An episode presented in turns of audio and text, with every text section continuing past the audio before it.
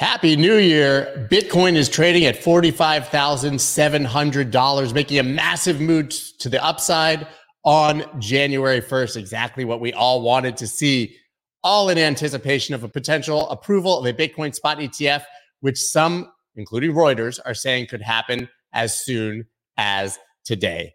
Bitcoin is pumping. ETF is coming. Kind of washing out a lot of the bad news that we've discussed on this channel, at least for the crypto and Bitcoin market. Can't wait to do Macro Monday on a Tuesday again with James Lavish, Mike McGlone, and Dave Weisberger. Guys, you do not want to miss this one. Let's go. Let's go.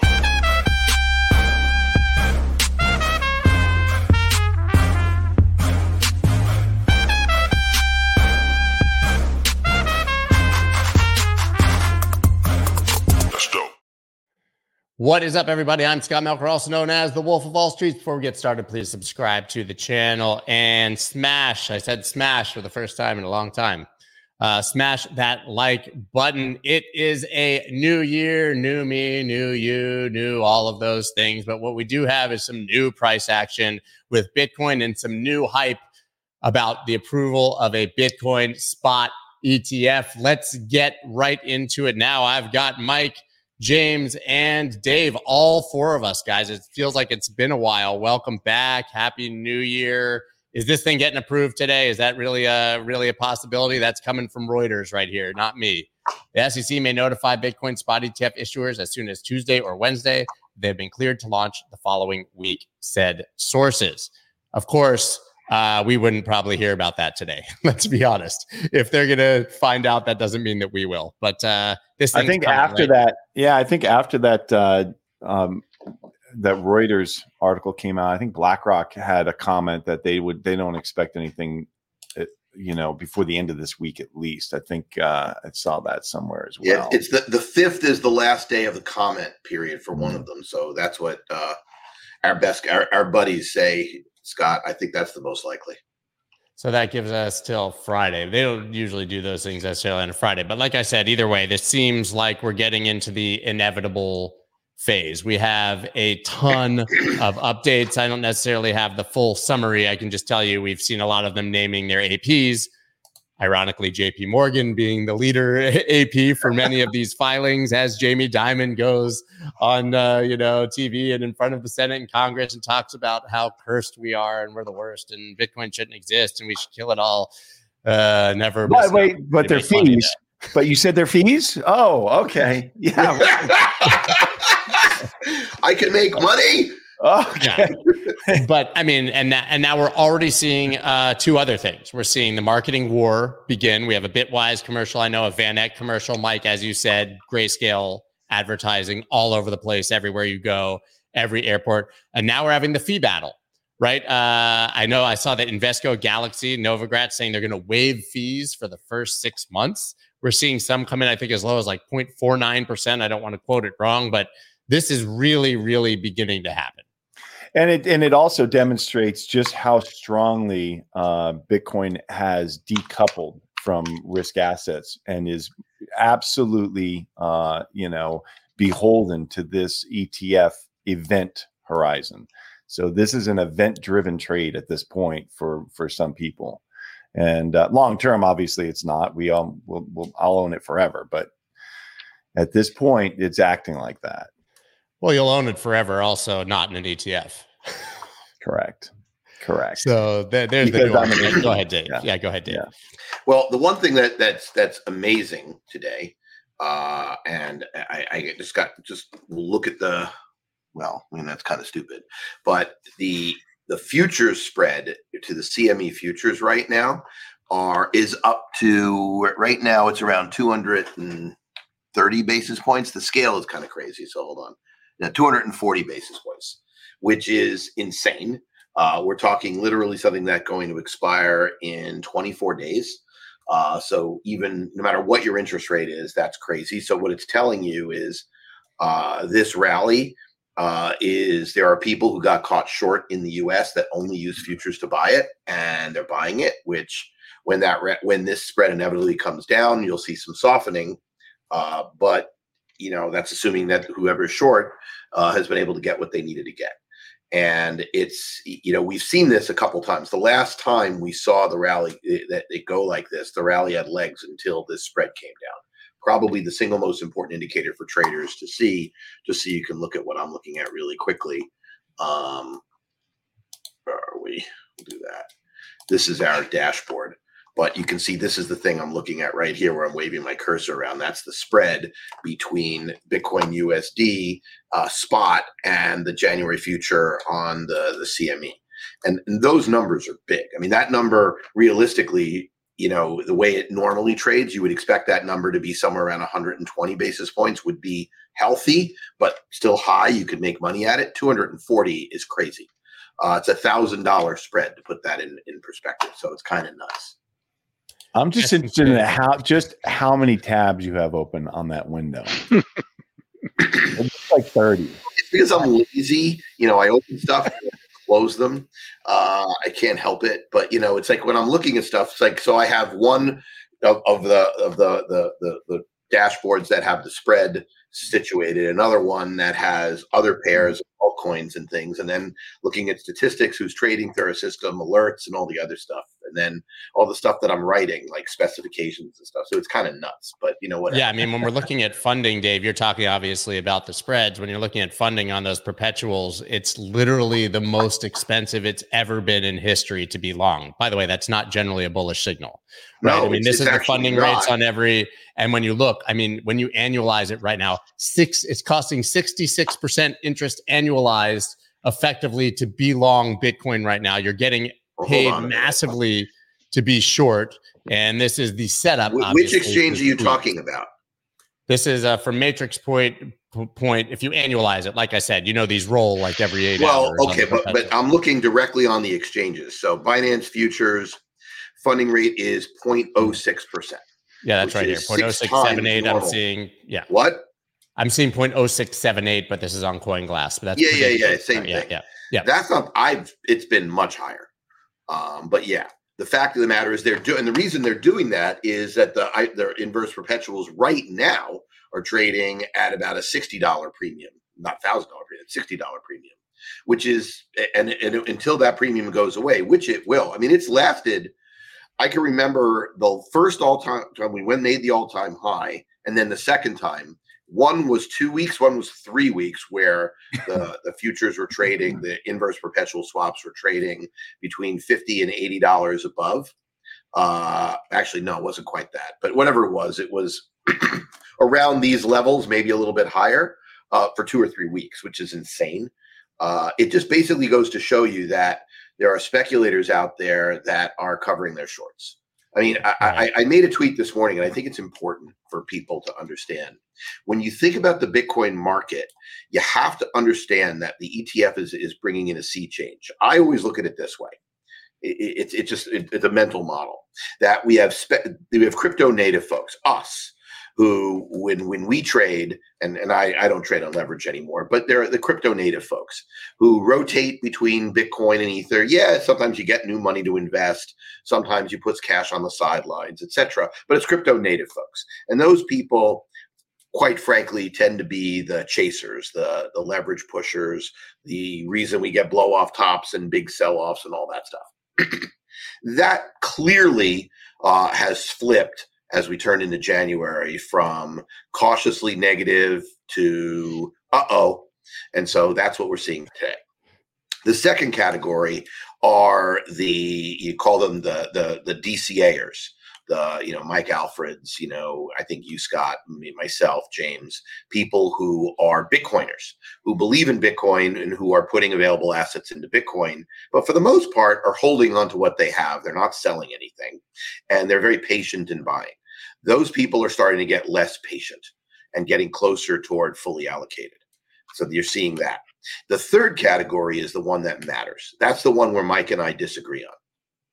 And the third category are the noobs, the people who are yet to be converted to Bitcoin, which is the vast majority of humanity, as much as we don't like to admit that. It's just true. That's so it's all the big pools of money. Those people there are a few, it's a trickle now of people dipping their toe in ahead of the ETF stuff.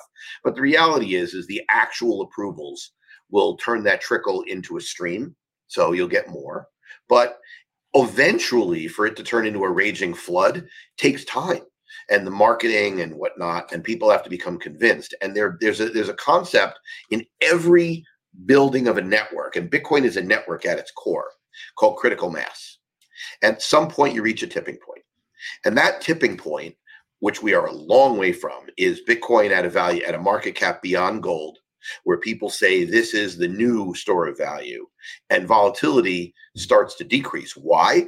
Not because of the price, although that certainly won't hurt. It's because that third category, it becomes mainstream.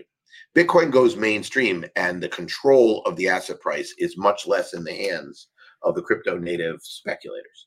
And that's really kind of my mental model. So when I look at this morning, I mean, yeah, I'm pleased to see it, but it looks like the kind of move that could easily get faded when they don't approve an ETF today because there's common periods open.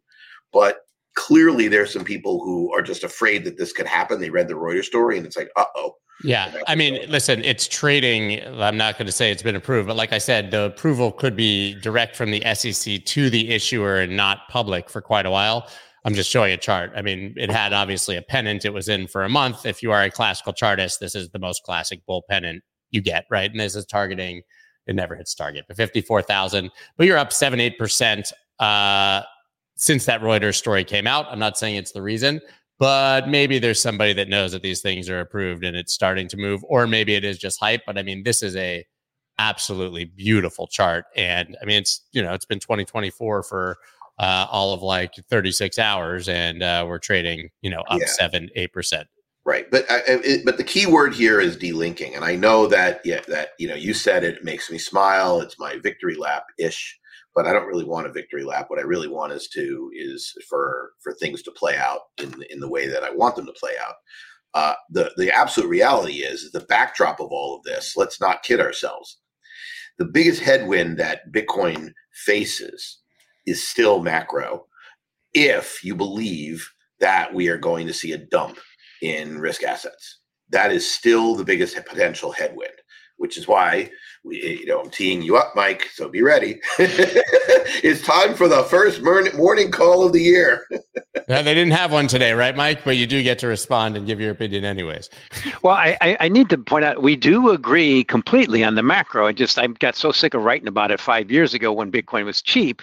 When it looks expensive to me, I like to focus less on the diminishing supply, increasing adoption factor, and ETFs. I mean, it's something that we all get.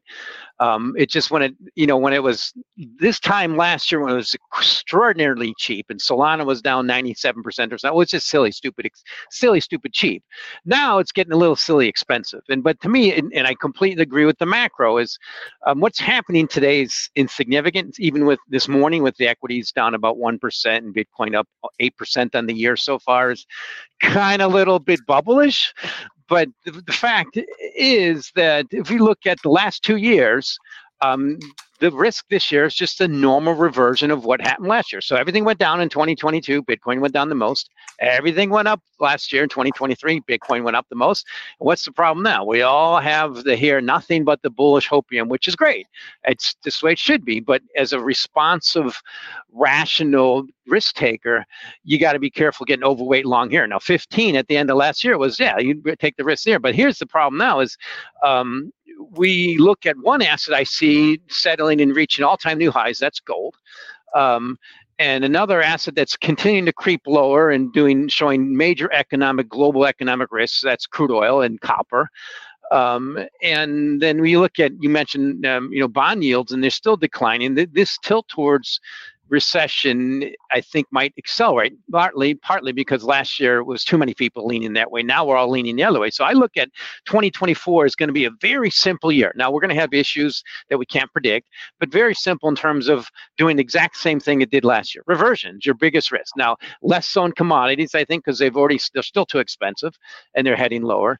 But the biggest risk is risk assets. We all seen the Nasdaq up almost 50% in 1 year, and China's hailing towards recession. Europe's heading towards recession. The Fed hasn't started easing yet. We're still well behind that. And Bitcoin is one thing we've certainly, I think, concluded in the you know, the 20 minutes we've been talking already this morning, it's this Bitcoin is the world's number one 24/7 traded vehicle, and it's still a risky asset. I mean, it still trades 2 to 3 times the volatility of gold and the S&P 500. So I look at it as this year, if you were sternly bullish and you bought some GBTC at the end of last year, are you overweighting or are you lightening up this time of year? Rational, you know that we always get the silly people in at the peaks and the troughs, but now it's getting a little silly, and we haven't had the ETF yet. And I completely agree. Yes, the ETF's going to change everything, but you know, some of us have been waiting for this for 5 years, and we've had a decent appreciation.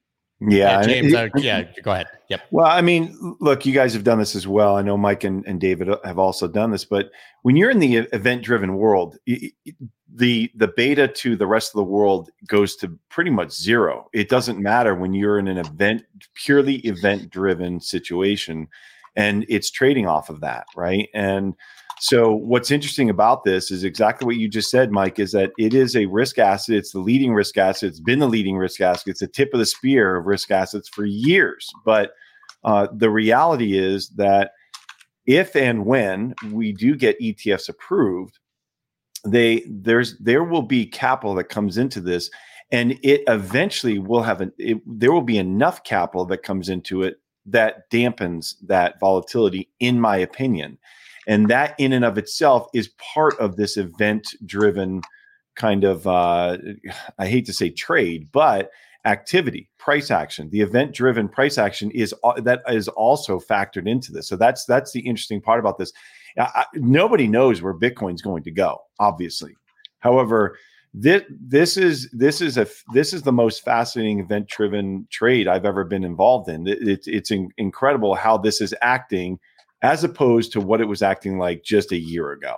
And so that, yeah. I mean, yeah, it's supposed to be a year ago. The funny thing is like, you know, I kind of wanted to write about this. You know, if you ever study, you know, I was in school, I took so many intro courses, it was crazy. But intro to sociology, they teach the Yanomamo Indians in Amazon slash and burn agriculture. And basically what happens with this group of people, and this is why there's issues in the rainforest, by the way, is they realized that the most fertile ground ever is if you burn down an area of the forest and then till that into the soil, it makes the soil incredibly fertile for crops. Yeah. 2022, crypto damn near got burned down. And, you know, you saw so much happening. And in 2023, crops are being planted. And people are saying 2024 is when we're going to start being able to harvest some of those plantings. Now, it's not a perfect analogy, because the reality is part of the reason that it needed to be done is we had fraudsters in our midst, right? You know, Mashinsky committed fraud. Steve Ehrlich not convicted, but I think that his representations, I believe, were fraudulent. I'm sure Scott would agree. God knows Sam Bankman-Fried's been convicted of fraud. You know, Do Kwon, he hasn't been convicted yet, but it's coming. And lots of people around that. And there's still a lot of crap in the industry. We all understand it. Whenever you have this kind of money being made by people, it's a honeypot. Anyone who traded internet stocks or OTC stocks in the early 2000s and the late 90s know you're going to attract enormous amounts of fraud. And in fact, the crypto frauds on a scale were still tiny relative compared to WorldCom and Enron and all the other crap that was going on back then. But the fact is that needed to be cleared out.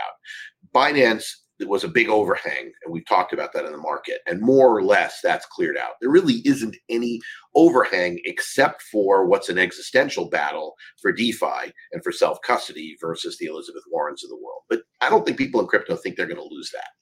The difference is there were lots of people in crypto who believed there was a chance that every one of those other bad things could be an existential killer of Bitcoin. Those are gone.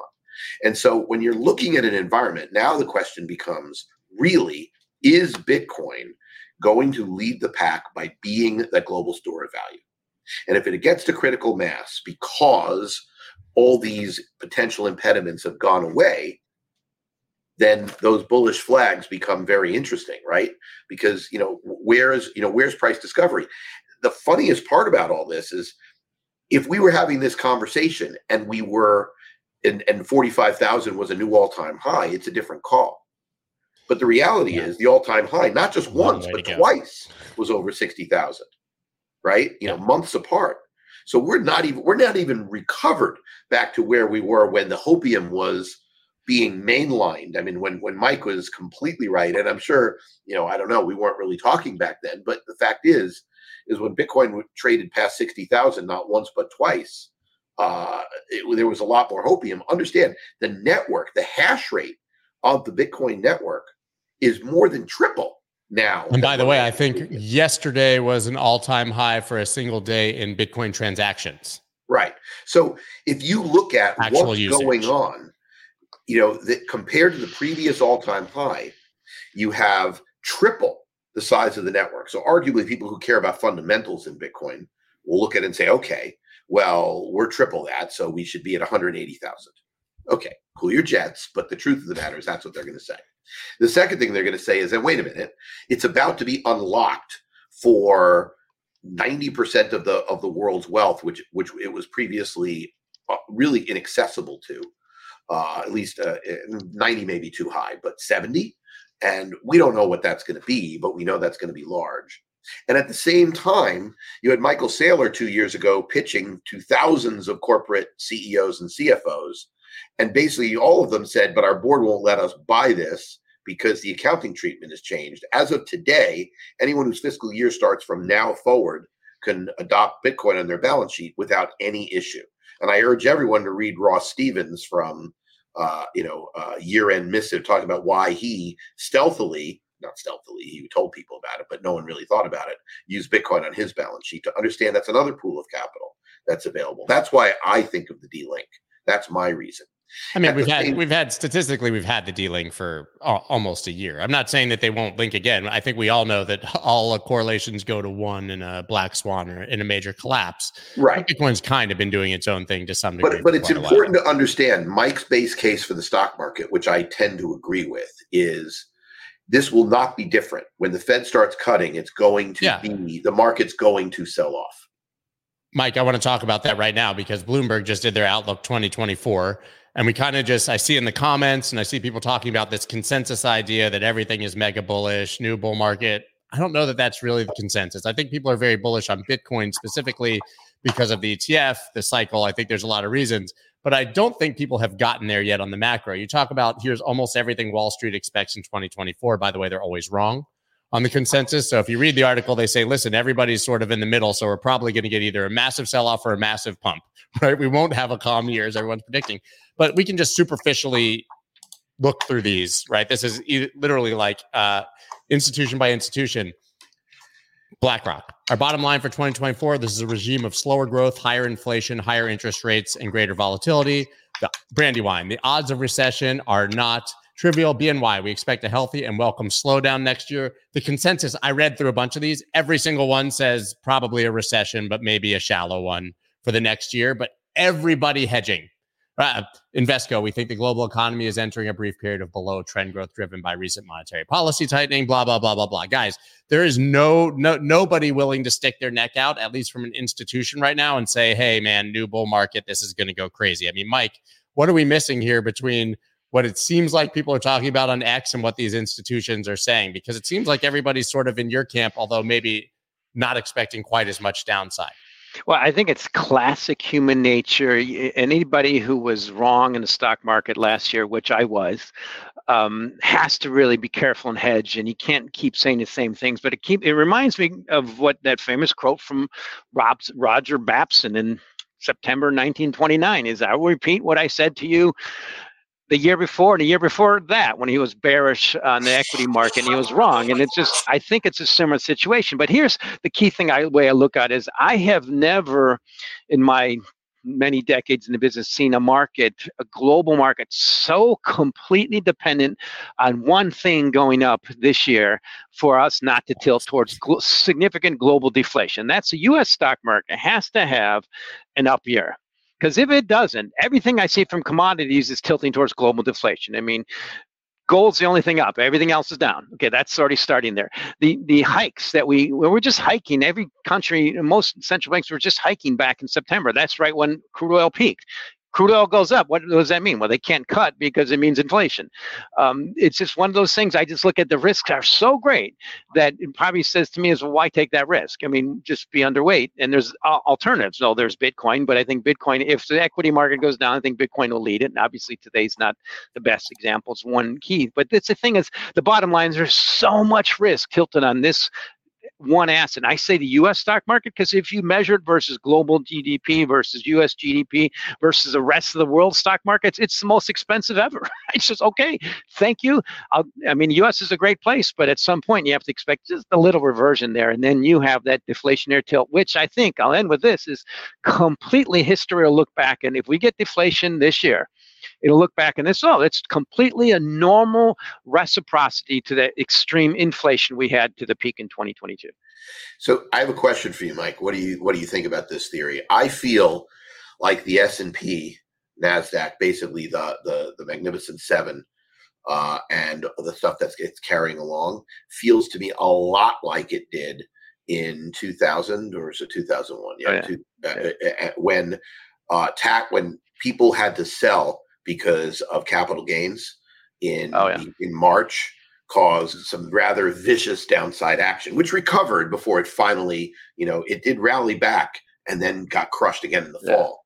But the spring was the shadow dump. I feel like the stock market, which is still dependent upon cash flows of companies as opposed to protecting the value of one's asset, and I will always do that, is set up for, and back then it wasn't everything that fell, it was all the high flyers that got crushed, but the internet stocks had a shadow crush. It feels to me like everything that people had to sell, because we know that people have needed to take gains to fund their Christmas presents and all their spending, which we've seen been pretty high. It feels to me like there's a real potential that tax season could be a little bit of a pin to that balloon that you're talking about. I'm not saying it's going to happen, but feels like a real possibility to me. It makes a lot of sense. And one thing I really enjoyed about cryptos early on, and those of us who've had to write checks to the IRS all our lives for capital gains and deduct the losses, is when they were all these people made so much money in cryptos, I would speak to them and off the record would say, I'm not paying taxes. I'm like, are you nuts? You got to pay your taxes. The IRS will always get you. It's just a lesson I've learned from my brokerage friends who their accounts would be cleared out because the IRS would just jump into their accounts. But that to me, I think that's a key factor. I'm glad you brought that in. But something I want to tilt over to also is the amount of easing we have priced in it's James is an expert on too, and SOFR, SOFR futures is right now about 150 basis points for the year. And I look at that as, okay, we raised 100 basis points last year. And you look in the big picture, well, that's not a big deal, but what's going to take from the really cut a lot and the cut that much? We all know, I think it's going to take weaker equity markets. And I look at it as the key thing is also with the election coming up is the market's just priced for so many, it's just so expensive now in terms of stock market, and there's so much easing priced in the system. It's just almost the complete opposite of last year. We all know, okay, is it going to be that easy in 2024 where you're supposed to just say, yeah, okay, made a lot of money, maybe I should just take some, and as we head tilt towards tax season, then you're forced to take some. And you don't want to be doing it on the downtake. James, I think you said last week how every single thing was priced to perfection right now. I would say now they're overpriced beyond perfection, but Mike obviously just brought up SOFR. You wrote a newsletter, by the way. I'm going to give the soft pitch right now for the informationists, for all of you guys out there. I don't know why I don't tell you about this on literally every show, but it's one of my favorite newsletters that James writes weekly. Incredible. But that's exactly what you talked about this week, is sort of this smoke signal and the cost of borrowing overnight shooting up massively, which Preston Fish, your friend, said here in this tweet. I mean, maybe the biggest smoke signal we've ever seen from this indicator, but it's just yet another one of these, how is this all happening in the background and things are still going up situations. Yeah, exactly. And it's not the biggest smoke signal. So let's back up really quickly. And thank you for the soft push. So the what is SOFR? SOFR is the secured overnight financing rate, right? And it's basically what the Fed has created to take the place of LIBOR, because LIBOR. So the basic difference is that SOFR is based on real transactions, And LIBOR was based on like surveys of transactions, like estimates. And so it was really easy to manipulate LIBOR. And so the thing is, when you have a SOFR trade settle, something that's based on SOFR, it's based on collateral. Whereas LIBOR, I mean, we had LIBOR trades and LIBOR based interest rates on things that didn't have any collateral, and hedge funds, basically just derivatives, you know? And so derivatives on derivatives. And so super easy to manipulate. So that's really important to understand, that SOFR is difficult to manipulate. That when you see a SOFR, pricing, it's real, it's a real trade, and they're monitored. And so you can see what's actually happened, and they're accumulated and they take averages to simplify it. But basically what you're looking at is the SOFR. What's important to look at when you see SOFR is what is the spread between SOFR and the effective Fed funds rate. So you have the Fed funds rate, which the Fed sets, but then the effective rate, which is actually where transactions are being settled in the market. Remember, Fed funds, I mean, these are day-to-day borrowings and lendings from bank to bank that they're charging each other close to the Fed funds rate, but they're not demanding. It's not based on collateral. Let's put it that way. So, on the last day of the year, SOFR jumped. This is not atypical, right, Dave? I mean, we see this where it will jump, where you have banks and you have financial companies, hedge funds move large amounts of capital in order to rebalance their balance sheets and their positioning and their risk parameters. Really, a lot of it is just window dressing often. So at the end of the year, you'll see these things move, and it could be just window dressing. So I expect today for this to go down to where, you know, back to kind of the level where it was. Is it a big move? Yeah, it is. I mean, when you look at what happened to the SOFR spread compared to SVB collapsing, this is above that. So it's a big move. So what it does tell me, though, is that there is a larger need of liquidity out there, possibly a much larger need of liquidity out there than people are maybe attributing.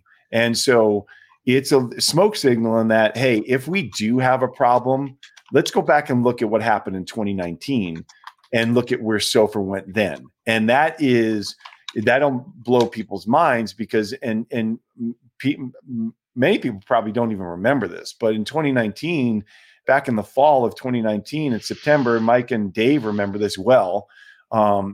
You had a situation where there was so little liquidity that the SOFR pushed all the way up to almost a 300 basis point spread to Fed funds, which is it's just mind-boggling. So obviously, the Treasury and the Fed had to step in and inject liquidity because, you know, it was just a confluence of events where the Treasury had a big auction. It was settling the same day as tax payments were due, and companies were moving money around for tax payments. It was a fumble. Let's put it that way. It was a liquidity fumble from the Treasury and the Fed, and they had to step in and basically, you know, shore up the Treasury market because it did get unruly. And so it was a pretty scary moment for people in that financial sector of the market. And so that's the kind of thing that I'm looking for on a red flag. Hey, we have a problem in the SOFR world. But by then, honestly, it's too late. So it's really, you're looking at things like, all right, the reverse repo balances are being drawn down. Once those are gone, then you're going to start seeing repo balances go up, because what the Fed did is they instilled, it's a daily repo facility that these companies and financial companies can use, the banks can use, to prevent something like this SOFR situation. So if that all makes sense. Yeah, that all makes perfect sense. I think, like I said, it's just one of those multiple smoke signals when you look at the plumbing.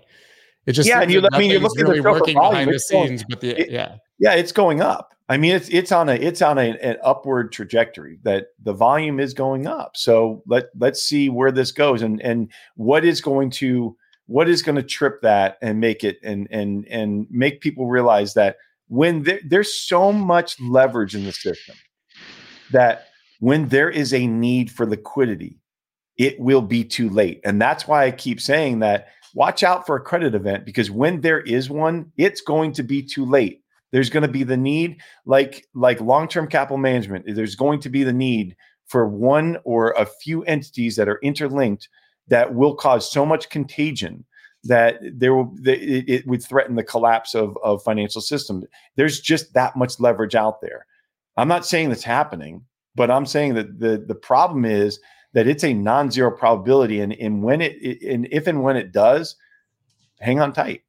Yeah, Mike, okay, Dave, I see you have something to say. Go ahead, and then I'll ask Mike a question. Well, I mean, I think it's really simple to understand that a lot of and I love Mike's word, so I'm going to plagiarize again, a lot of the hopium that exists in some markets has to do with the look, 150 basis points of cuts priced in is insane unless you actually believe there will be a credit event, because be simple, there's no effing way they're going to cut that much unless there is a threatened seize up in the financial system. If all of a sudden now the market is betting that the Fed is going to see this in advance and prevent it from happening, then that will be the first time that they ever were successful proactively. Have they ever been proactive in your estimation, James? No. So I think it's really important to understand that when it sounds very clinical, but a non-zero risk of a credit event sounds clinical. What James is saying is there's a non-zero risk that 2008 repeats.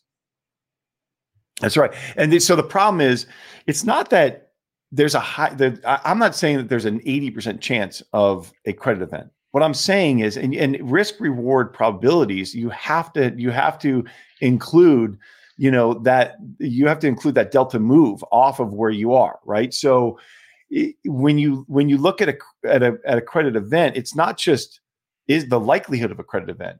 It's how big is that credit event going to be? Is it going to be like we saw in the UK with the gilt situation and their and how their insurance companies were so leveraged with these leveraged debt instruments that it was possibly catastrophic. And that's the problem, is that it's not just that there's a zero probability, it's that the probability is if something does happen, it's likely catastrophic. And so that's the problem. That's where that risk reward calculation gets skewed. Yeah, Mike, the question that I wanted to ask you is about what's happening with oil before we circle back to Bitcoin to end. Obviously, as I'm reviewing things, I saw there was a nice little jump in oil this morning, maybe 2%, not trivial, but not huge. But as a result, I don't see it here, but largely what's happening in the Red Sea, right? I think an Iranian warship entered the Red Sea. The Houthis are attacking everything that passes by, and I guess there's some fear the supply chain could be interrupted. But what's happening with oil? So I want to stick my neck out and allow people to, at the end of the year, say, hey, potentially, McGlone, you're an idiot. I think you're going to see a 40 handle on oil this year, maybe going down to $40 a barrel. Raise my hand if I'm wrong. Tell me I'm guilty. It's the way crude oil has worked since I've been trading it in the 90s when in the pits, when Saddam Hussein initially invaded Kuwait. It went to 40, dropped down to 20, and took 14 years to go back above 40. We're doing the same thing, but in a much worse case now. And that is what's happening in crude oil is the simple facts of elasticity of supply and demand are kicking in exponentially. So it's... what you're seeing is noise. I mean, there's always going to be violence in the Middle East. We grew up with that. And can that cut supply? And if it does, where's it going to cut supply to? To the U.S.? No, that's changed. The world's changed. We are net exporter. If you see supply bottlenecks, that kind of makes us build up our inventories, which short term is bad. But what you see now is still the backward end of the downward cycle from Putin's invasion of Ukraine. And I had to say one person because it's more him than a country. And it's very likely you have to shut off what's really pressured crude oil for the last 10 years, and that is the excess of U.S. and Canadian supply versus demand. It's accelerating. It's actually near 6 million barrels a day. If you include liquid fuels, I come from a farm background. We got a lot of ethanol, which is now being matched by OPEC spare capacity. They're cutting as much as we're. It's just a lose-lose. So I see crude oil right now, 71. I'm going to write, probably publishing tomorrow, said to editors right now, if you saw me typing a little, the next $20 in crude oil, I think, is down. And that's towards 50 and gets to 40 to get cheap. You got to get cheap to shut it off, to shut off what's pressuring prices. And that's the U.S. supply and demand surplus. So what you see out of OPEC is just, it's silly that people still focus on it because they're reading from the textbooks, and the answers have all changed. It's a quote from Einstein. The answers have all changed. The world's completely different. I think it's heading towards 40. And when people are saying it's going to 150, I'm like, you're ignoring copper and corn. You got to watch the whole space. So that's part of the reason I think I'll end with this. I think normal commodity deflation, just follow natural gas, you'll see crude oil at 40, is going to continue to fuel gold inflation. And part of that is giving the Fed reason to ease. But here's the problem. Let's say we have a little bit of an issue in the Middle East and crude oil something spikes to 90. What does that do for Fed easing and all this hopium people have for lower rates? Poof, it's gone. Dave, you're muted. I really wonder about that, Mike. I think that the Fed isn't stupid. I mean, you know, they may be slow, they may do a lot of things, but it's not. Everyone knows that when oil prices spike, it actually holds back consumer spending, consumer demand. It is a tax on the economy. And so, yeah, the headline inflation goes up. I don't know precisely how the PCAE deflator, which is their preferred inflation index, works compared to the CPI, but I'd be willing to bet that it will move less than the CPI in such an oil shock, and they'll see aggregate demand getting crushed. So I wonder if that affects it. I think that the real question from the Fed is James's question. They won't ease until financial plumbing looks like it's about to seize up or has already seized up, I think. And I think the world is basically saying they think something is going to seize up. Or they see, doesn't that imply that? Yeah, I was going to say, doesn't that imply that at the last meeting that Powell knows something we don't, because he basically said that they were going to pivot or ease without. It implies it's an election year, in my very cynical way of looking at things. Well, that's part of a bearish bent for crude oil. It is an election year, and the world's largest energy producer, net exporter, was more likely incumbents will get elected if prices are lower. Yeah, and there's tremendous. I mean, look, is the Fed run by the executive office and by Congress? No, but there's tremendous political pressure and pressure from various non-political entities for the Fed to, you know, start lowering rates soon. And they'll look, I've never thought that we would get to the 2% normal inflation and kind of stay there. I think we're going to have a trajectory that shows that we are, whether or not the CPI, you know, I mean, how accurate is that? We've talked about that ad nauseum. But I just believe that we're going to allow, we're going to need and allow for higher perpetual inflation. And so in order to do that, you're not going to be able to crush the economy. Like that would be the nightmare scenario. There's two nightmare scenarios, right? There's the scenario where the Fed goes and raises rates again and, you know, just annihilates the economy. Or the other one is the Fed eases up too quickly and allows for inflation to run rampant. So they're trying. Yeah, Mike, go ahead. But I'm glad you mentioned it. Right? That's a thing. Key thing of human nature. I think people are underestimated when they're pricing SOFR for 150 basis points of cuts. I think that hiked too much, but that's a part of human nature that's changed forever, that we grew up with it. And that is the Fed had a good reason to ease through the last 12 years and somewhat aggressively because inflation was gone. But now we've learned that lesson. We learned what happens when you create too much liquid and you get inflation. So that to me is why we're supposed to get this normal reversion. Now, obviously we didn't get it last year in terms of equities, but the market's going to learn, I think, a lesson this year. That is, the Fed will just not ease with the ease it has in the past until it gets that bad. And they might, start with a 25 basis point cut if, stock market's down 10% and inflation's declining. But the key thing here is I want to point out in terms of the facts also, let's just look at PPI right now is deflating. It's down 0.9%, the latest PPI reading. The S&P Bloomberg Commodity Index is down 11% over the same 12-month basis. I think that's going to get worse. I think there's going to be reason for them to cut, but I think for it to really get worse, you have to see that just a little baby reversion in the equity market. That's where I see the dominoes just tumbling for deflation this year. And here's the main definition of deflation. It always comes from a base level that just gets too high. I mean, it's always the way it's happened. 1929 was the best example in history. The base just got too high, and then we deflated until we debased the currency in 1933. Yeah, listen. I mean, if things start to collapse, James, they're gonna save us, right? And then, but it's interesting when we look through all these Wall Street projections, and I do want to go right back to Bitcoin in a second.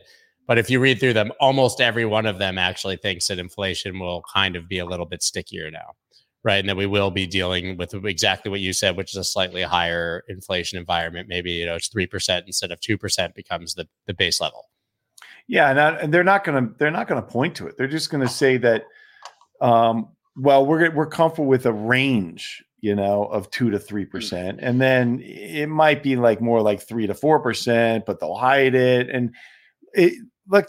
We have to have confidence in the US dollar. Why? Because we have to have confidence in our treasuries. And so it's as simple. I mean, it's not that complicated. Do I think that there's a diabolical plan from the Treasury and the Fed to debase the dollar and make people poor in this country? No, I don't think that. I just think that this is it's just pure economics, how this is working out. And the Fed understands a range actually works better. He's more incentivized that the Fed is more incentivized to have a range that rather than overstay their welcome and push the economy into a recession or allow for that, you know, Arthur Burns rate inflation to rage out of control, a la 1980s. You know, it's easier to have a range and be able to dial and adjust accordingly, because it just makes their job easier, and it allows for the Treasury to keep issuing as much debt as it needs to, and it just inflates it away.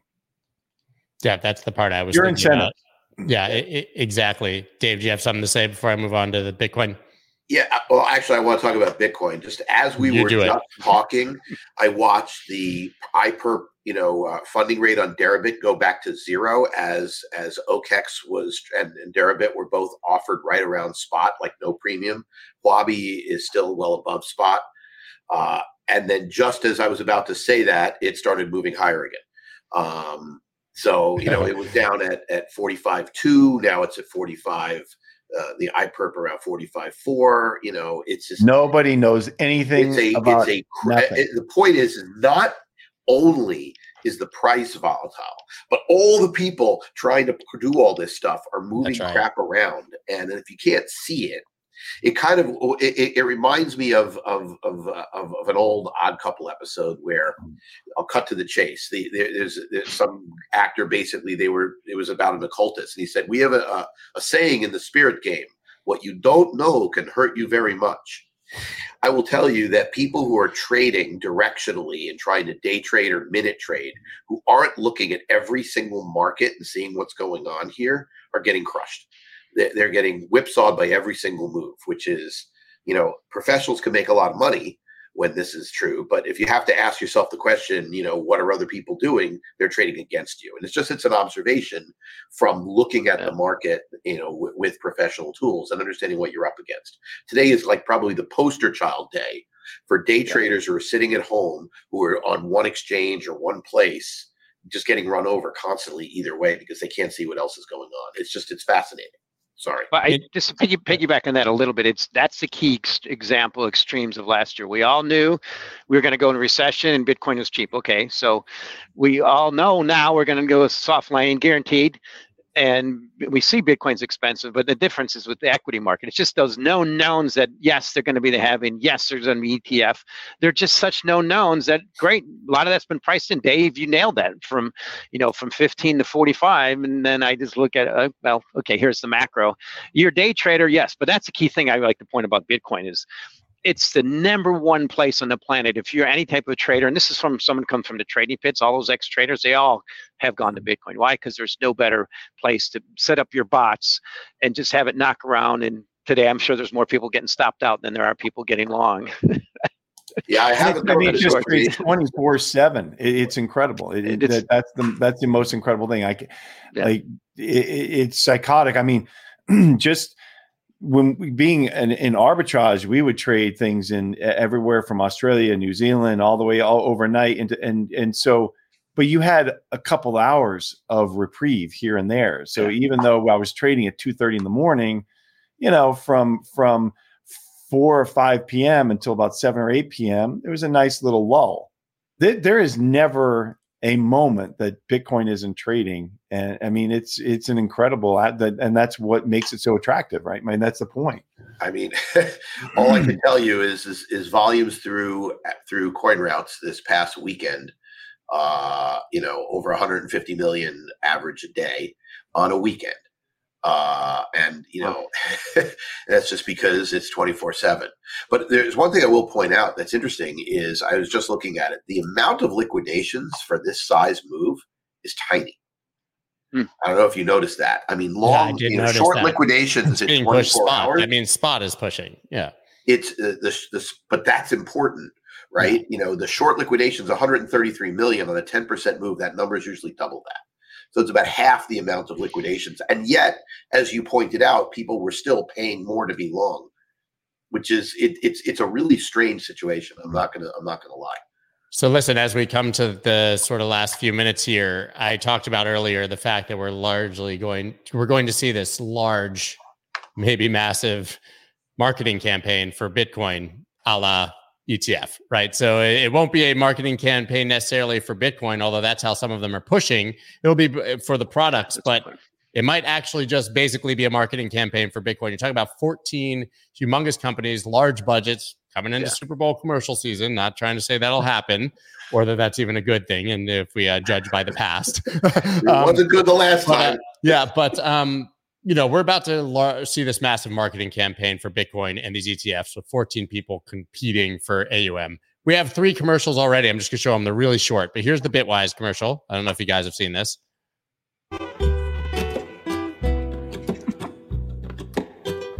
Thought you would like to know. Satoshi sends his regards. Look for Bitwise, my friends. Okay, so that's a kind of a Bitcoin commercial. I know it's for Bitwise, but he talked about Satoshi, which is very vague. I'm surprised they went that route. This one's just for Bitcoin. This is Van Eck. That's a Bitcoin. That's just a Bitcoin commercial, by the way, right? Doesn't even mention the ETF. And then hashtags. Amazing to me the tremendous impact that the home computers have had on everyone. And yet it seems that people I've talked to say that it takes you longer to do something by putting it into a computer and calling it up again than if you just kept simple records yourself in the house.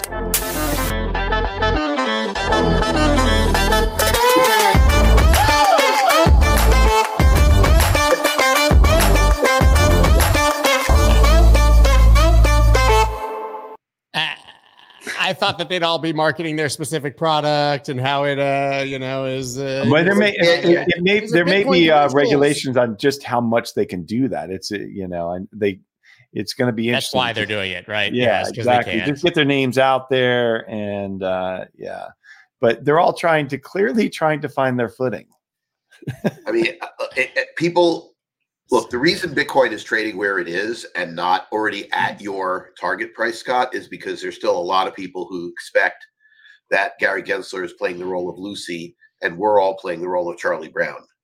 With the football. For those who don't know, it's a very famous comic strip among your listeners. Yeah, and I fully reality. There's still people who think maybe it'll happen. I don't know. Yeah. But I fully expect that they will have their tickers and they'll be pushing them very hard once they do get approved. It's just right now you're in this funny period that this is signaling to the street that we're going to get approved. We're just going to get our name out. These companies are not spending money unless they also agree there's a 90 to 95% chance it's going to happen. They still probably pricing in that 5%, 10%. But yeah, probably. But what is clear is that there's going to be some massive, jockeying between these companies to try to be some of the 3, 4, 5 winners out of this, because you're not going to, I just don't see 10 or 12 Bitcoin ETFs surviving for 5 years.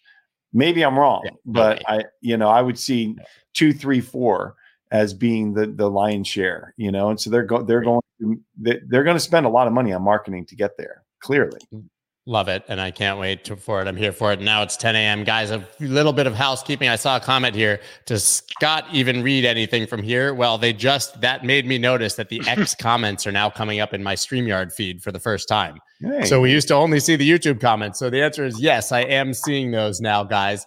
That's A. B, guys, we tapped just on YouTube for a second there. We tapped 2,000 viewers. It was really exciting. I remember not so many weeks ago when we were tapping 1,000 viewers. So clearly there's a heavy thirst for this. Really, really exciting. And to that end, if you are watching this on X, you scroll off and all of a sudden it stops. I don't know if anyone's actually tried to watch live video on X. It's really subpar. So if you are, come on over to YouTube, subscribe here and watch it. It's a much probably better experience and you might get more comments. See, someone just said, Giro said, whoop. That means I'm seeing it. See, I saw your comment there on X. Guys, very excited to start the new year with all of you. I haven't talked to any of you about this, but I have big plans for Macro Monday.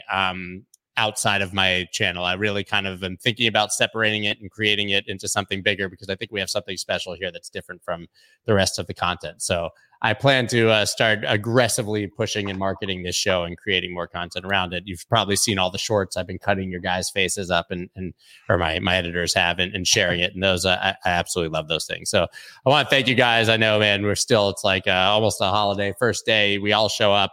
You guys are amazing, and Macro Monday is going to become huge in 2024. I can just tell the three of you and everybody else that. So, guys, thank you, everybody. Thank you for watching. The last housekeeping is that Crypto Town Hall on Spaces, after a 2-week hiatus that was not my choice, is back today. So we will be back on Spaces at 10:15 a.m. Eastern Standard Time. Thank you, gentlemen. I will see you soon. See you, fellas.